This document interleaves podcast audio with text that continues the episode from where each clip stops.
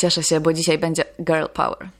Nazywam się Marcelina Burzec i słuchacie ósmego odcinka mojego podcastu. Informacje z kosmosu. A dzisiaj powiem Wam, kim były i są najważniejsze kobiety w historii NASA. Startujemy. Jak ktoś ma ochotę poznać historię prawdziwej heroiny, to musi obejrzeć Ukryte działania albo przeczytać Hidden Figure Margot Lee Shetterly. Tam ma aż trzy wielkie bohaterki. Hashtag Shiro.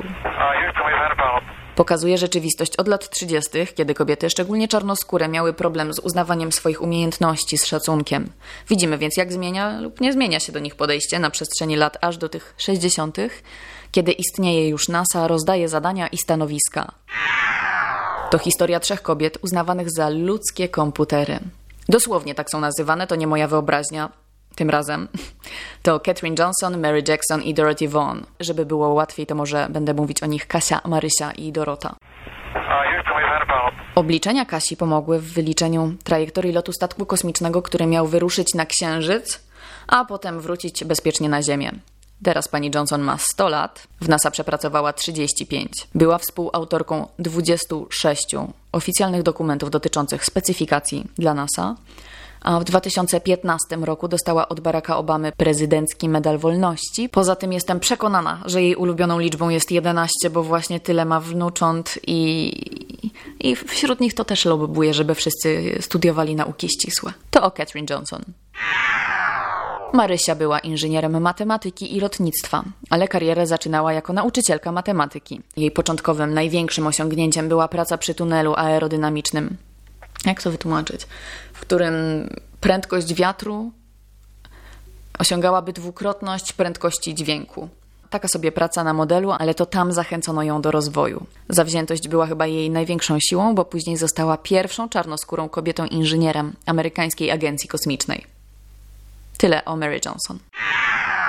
Opowieść o trio uzupełnia jeszcze Dorota. Ona nauczyła się mówić w bardzo przydatnym języku Fortran. Była programistką samoukiem, a do tego postanowiła podzielić się wiedzą i przygotować na zmiany w systemie pracy też swoje koleżanki. Jedno z jej dzieci, a miała ich sześcioro, które wychowała w trakcie bardzo ciężkiej pracy w NASA, też później pracowało dla agencji. W wywiadzie z 94 miała powiedzieć, że praca w NASA właśnie w okresie wyścigu gwiezdnego zimnej wojny między Amerykanami a Sowietami była bardzo ekscytująca i dawała to uczucie życia na krawędzi. Dorothy Vaughan, dziękujemy. A żebyśmy mogli obejrzeć tę historię trzech wielkich kobiet na wielkim ekranie, wytwórnia wydała 25 milionów dolarów. I jeszcze moja ulubiona astronautka Peggy Whitson. W tym roku przeszła niestety już na emeryturę, ale jest totalną rekordzistką. W swojej karierze była na Międzynarodowej Stacji Kosmicznej trzy razy i za każdym razem biła jakiś rekord.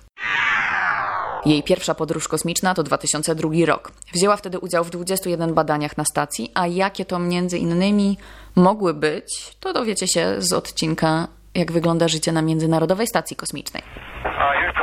Podczas drugiej podróży w 2008 roku została pierwszą kobietą dowódcą na stacji. Od listopada 16 do września 17 dowodziła Międzynarodową Stacją Kosmiczną dwa razy. Była też pierwszym kapitanem bez przeszłości militarnej. I ja też lubię spacery, ale ona wyszła na najwięcej spacerów kosmicznych, bo aż 10. Wiecie, jak to wygląda? Przyczepiona, wychodzi ze statku i naprawia coś tam. Bo nie myślcie sobie, że ona wychodziła ze statku w przestrzeń kosmiczną, bo miała na to ochotę. Zawsze za tym był jakiś cel. W sumie w przestrzeni poza statkiem spędziła 6 godzin 21 minut.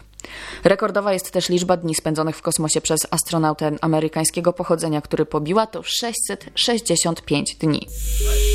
A więcej o roku spędzonym w kosmosie i na Ziemi opowiem w następnym odcinku.